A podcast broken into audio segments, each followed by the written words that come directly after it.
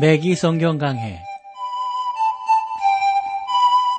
Thru the Bible 제공으로 창세기부터 요한계시록까지 강해한 매기 목사님의 강해 설교를 보내드리는 매기 성경 강해 오늘도 목동제일교회 김성근 목사님께서 말씀을 전해주시겠습니다.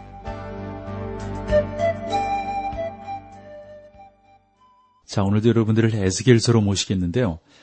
어, 에스겔서를 우리가 쭉 다루면서 저 나름대로 또 진행하고 또 주의 말씀을 함께 상고하면서 어, 교훈 얻게 되는 게 어, 계시되어진 그 계시가 그대로 이루어졌다. 이것은 뭐 성경의 전반적인 공통된 어, 주제가 되는 것이죠.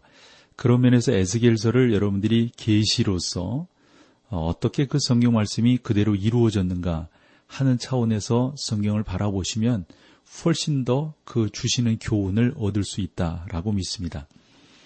자, 오늘은 에스겔서 37장 11절 말씀부터 어, 다루겠습니다.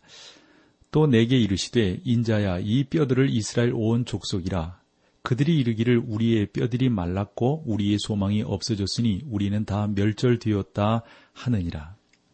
인자야 그랬어요. 이 뼈들은 우리 이스라엘 온 족속이라 우리는 여기에 다른 무엇보다도 교회가 아니라 이스라엘 족속에 대해서 말하고 있음을 보게 됩니다. 우리의 뼈들이 말랐고 우리의 소망이 없어졌으니 우리는 다 멸절되었다 하느니라. 여러분들이 다 아시다시피 포로로 잡혀간 이스라엘 백성들은 이쪽 끝에서 저쪽 끝까지 다 끌려갔지 않습니까? 예루살렘이 건재해 있고 거짓 선지자들이 포로들에게 다시 고향으로 돌아갈 수 있다고 말하는 한 그들은 거짓 소망을 붙들고 있는 것입니다. 이제 그 예루살렘은 멸망했고 그들은 다른 쪽으로 지금 끌려갔습니다. 거짓 선지자들은 계속해서 참 선지자들과 반대로 하나님은 멸망을 선포하시는데 거짓 선지자들은 멸망하지 않는다라고 말을 하고 있는 것이죠. 그런데 그 거짓 선지자들의 예언, 그 모든 것들이 다 망하고 말았던 겁니다. 그들은 한때 사기가 높았으나 이제 밑바닥까지 사기가 떨어졌습니다. 왜냐하면 자기들이 예언한 그 모든 것들이 다 잘못되었으니까요. 그들은 우리에게 소망이 없다고 말을 합니다. 이 이상은 그들에게 소망이 있다는 사실을 알려주는 것인데 거짓 선지자들은 소망이 없다는 겁니다. 뿐만 아니라 온 이스라엘 족속들에게 아, 더욱더 소망 없음을 선포하는데 선지자 에스겔은 하나님의 명령을 받아서 아니다. 진짜 소망이 있다라고 말씀하고 있습니다. 37장 12절을 볼까요? 그러므로 너는 대언하여 그들에게 이르기를 주 여호와의 말씀에 내 백성들아 내가 너희 무덤을 열고 너희로 거기서 나오게 하고 이스라엘 땅으로 들어가게 하리라. 참 이 구절을 읽고 어떤 사람들은 잠깐만 당신을 이 세상 이 이상이 육체적 부활에 관한 것이 아니라고 이렇게 말을 하는 그런 경우들도 있는데 저는 지금도 그렇게 주장을 합니다. 주 예수 그리스도로 인한 부활, 그것이야말로 우리 신앙의 가장 중요한 것이라고요. 그렇습니다. 주께서 이스라엘 백성들을 애굽에서 인도해 내시고 바벨론에서 인도해 내시고 또한 죄악 가운데서 구원해 내시는 그 모든 것들은 결국 부활로서 완결되어지게 될 것입니다. 21절을 보실까요? 그들에게 이르기를 주 여호와의 말씀에 내가 이스라엘 자손을 그 간바 열국에서 취하며 그 사면에서 모아서 그 고토로 돌아가게 하고 여러분 이것은 하나님께서 내가 너희 무덤을 열고 너희로 거기서 나오게 하고라고 그 12절에 말씀했잖아요. 그 의미가 바로 21절에 그대로 어, 재해석되어져서 말씀되고 있는 것입니다. 이스라엘은 세계의 각 나라 사이에 묻혀 있었습니다. 그들은 이제 다시 자기 나라로 돌아와야 했습니다. 저는 에스겔이 보았던 세 가지 단계의 뼈에 관해서 아주 조심스럽게 하고 싶은 말이 있는데요. 저는 그 뼈에 관한 이상이 이스라엘 민족의 미래를 이해하는 데 있어서 열쇠가 된다고 생각을 합니다. 그러니까 우리가 그 예언을 성취했던 장소가 있다면 바로 이 세 가지 단계의 사실을 우리가 한 번 더 살펴봄으로써 왜 그것이 이스라엘을 말하고 있는가 하는 것을 알 수가 있어요. 저는 사방에서 그 예언이 성취되는 것을 다 살펴보지는 못하지만 여기에서 그 예언의 일부가 성취되는 것을 볼 수가 있습니다. 이스라엘 민족은 온 세계에 흩어져 있었고 하나님께 대하여 죽은 상태에 있었습니다. 이것이 우리가 보았던 그 뼈의 첫 번째 환상, 첫 번째 단계거든요. 그러던 그들이 1948년 이후 그들은 다시 하나의 국가로 등장을 하게 됩니다. 그러나 사실상 거기에는 시체들 뿐이었어요. 국기, 헌법, 수상, 그리고 국회는 있었습니다. 그리고 공군과 육군, 그리고 해군도 있었습니다. 그들은 나라를 세우고 예루살렘을 수도로 정했습니다. 그들은 영적 생활 외에는 거의 모든 것을 갖추었어요. 여러분들이 이스라엘 땅을 가보시면 이스라엘이 그 작은 나라로서 예루살렘을 지배, 아, 저기, 이슬람을 지배하고 있는 것을 볼 수가 있습니다. 특별히 이슬람이 예루살렘을 이렇게 지배하고 있었거든요. 그런데 옛 아랍 지역으로부터 이스라엘 시가지. 그러니까 우리가 그 이스라엘에 가보면 흔히 통곡의 벽 뭐 이런 것들이 있잖아요. 그쪽 지역은 지금 이스라엘 백성들이 차지하고 있는 것을 볼 수가 있습니다. 그러나 그 모든 지역을 다 다녀본다 할지라도 우리가 생각하는 우리가 믿고 있는 예수 그리스도로 말미암은 영적 생명력은 찾아볼 수 없다는 겁니다. 오늘날 이스라엘에는 물질적 그리고 지적인 많은 문명들이 본창하고 있긴 있지만 영적 생명이 없습니다. 이것은 생명이 없는 시체 곧 그 뼈들의 두 번째 단계를 상징해 주는 것이죠. 이것이 바로 오늘날 이스라엘의 상태입니다. 뭐 갖춘 것은 있어야 다 있는데 진짜 거기에 영적 생명력이 없습니다. 그래서 15절로 28절에 보면 이스겔은 에스겔은 두 개의 막대기를 언급하는데 저는 여기에서 그 두 개의 막대기가 다시 하나가 될 북왕국과 왕국과 남왕국을 상징하는 그러한 사실 외에 더 상세한 설명이 여기에 생략되었다고 저는 생각합니다. 그래서 우리 매기 성경 강의를 애청하시는 성도 여러분들이 이것은 적어도 이스라엘의 잃어버린 열 지파가 없다는 사실을 의미하는 것이니까 그 부분을 아는 게 참 중요하겠죠. 만일 잃어버린 이스라엘의 열 지파가 있다면 하나님께서 그 있는 곳을 아실 겁니다. 그 열 지파가 아, 뭐 어떤 사람들은 대영 제국이라고도 말하고 또 뭐 좀 더 급진적인 사람들은 뭐 미국이라고도 말하는 그러한 분들이 계신데 그건 뭐 정확하다 이렇게 확신할 수는 없어요. 22절을 보실까요? 그 땅 이스라엘 모든 산에서 그들로 한 나라를 이루어서 한 임금이 모두 다스리게 하리니 그들이 다시는 두 민족이 어, 되지 아니하며 두 나라로 나누이지 아니할지니라. 하나님께서 그들을 한 나라로 만드시겠다는 거죠. 24절. 내종 다윗의 그들의 내종 다윗이 그들의 왕이 되리니 그들에게 다 한 목자가 있을 것이라. 그들이 내 규례를 준행하고 내 율례를 지켜 행하며 그 한 목자는 바로 주 예수 그리스도를 말합니다. 그분은 다윗의 가계를 통해서 태어나게 되시는 거죠. 그래서 우리가 마태복음 1장이라든가 누가복음 1장 2절을 읽어보시면 그런 내용들을 자세히 알 수가 있습니다. 여기에는 그리스도께서 다윗의 계통으로 오셨다는 사실이 아주 상세하게 기록되어져 있죠.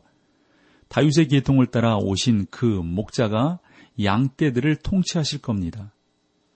저는 하나님께서 천년왕국 또는 그 뒤에 이어올 영원한 왕국에서 다윗을 일으켜 이스라엘을 다스리게 하실 것이라고 어, 믿습니다. 그래서 경건한 그 주석가들의 그 기록들을 쭉 이렇게 살펴보면 다윗이 천년 왕국에서 통치할 것이라고 말을 하는데 또 다른 주석가들은 다윗이 영원한 왕국에서 통치할 것이라고 말하는데 그 다윗은 바로 예수 그리스도고 실제 이 땅에 있었던 다윗은 예수 그리스도를 상징하는 자로서 보여지고 있는 것입니다. 37장 28절을 볼까요? 그리고 우리 찬송 함께 하죠. 내 어, 성소가 영원토록 그들의 가운데 있으리니 열국이 나를 이스라엘을 거룩하게 하는 여호와인 줄 알리라 하셨다 하라. 이 예언은 사실 아직 성취된 것은 아닙니다.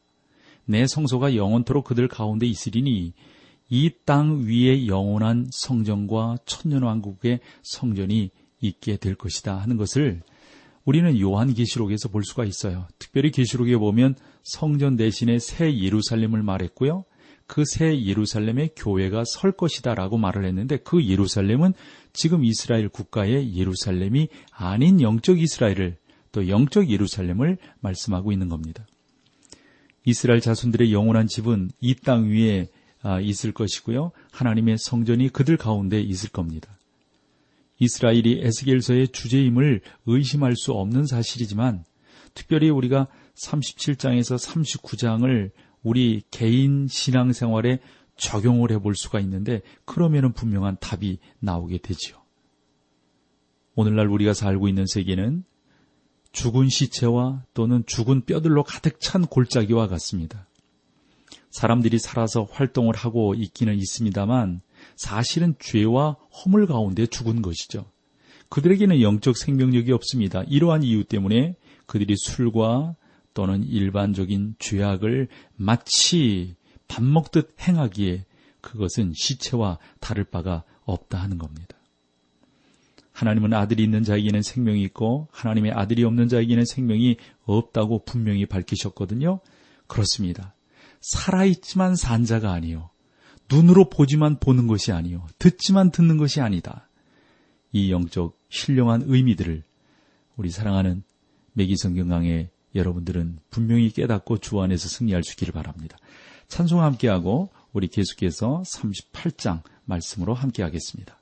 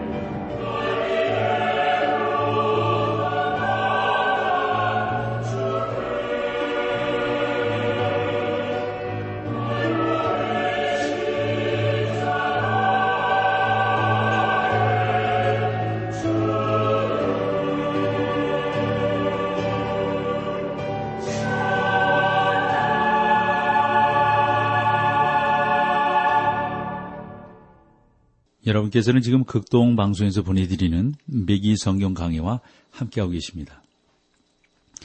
이제 38장에서 39장까지의 말씀을 보겠는데요. 아, 이 주제는 아, 고개 이스라엘 침범입니다. 여기서 고기라고 하는 것은 러시아, 지금의 러시아를 가리키는 거죠. 이 에스겔서의 예언 가운데 유사한 부분이 있다면 38장과 39장입니다. 그래서 이 두 장에서는 곡과 마곡에 대해서 말하고 있는데 곡과 마곡의 거부에 대해서 특별히 말씀하고 있어요. 그래서 저는 이 부분을 평소와는 약간 다른 방법으로 좀 다루려고 하는데요. 왜냐하면 여기에서 어떤 위대한 진리를 이끌어내고 싶기 때문입니다. 불행하게도 본장은 에스겔의 예언에 관하여 무지한 사람들이 엉터리로 해석을 해왔습니다. 그래서 메기 목사님이 이 부분을 나름대로 잘 해석을 하셨는데 저는 그 메기 목사님의 해석하신 그 내용을 충실하게 여러분들에게 전달해 드리도록 하겠습니다. 이러한 해석들은 어, 예를 들어서 뭐 미국으로 보면은 텍사스의 알파소에 있는 광업 잡지에 일부 광부 기술자들이 발표한 어떤 광고를 상기시켜 준다. 이렇게 미기 목사님은 말씀하고 있어요. 그들은 아주 중요한 광고를 아무렇게나 실었다는 거죠. 예를 들어서 방사능 오염 가능 지역에서 작업할 사람을 구함, 뭐 이렇게 실었다는 거예요. 초보자도 환영함. 여러분 이것은 에스겔서를 전체적으로 알지 못하면서 에스겔서의 예언을 해석하려는 것만큼이나 우스꽝스러운 광고 아닌가요? 우리는 그래서 37장에서 하나님이 장차 이스라엘에 대하여 분명한 목적을 가지고 계신다는 사실을 살펴보았습니다. 그리고 이제 38장, 39장 이 두 장에서 그 주제를 다루려고 하는 것인데 말세의 이스라엘에 대항하여 나설 최후의 원수들에 대해서 말하고 있습니다. 38장과 39장에 언급된 원수는 바로 어, 러시아라고 이 메기 목사님은 강조하고 있어요.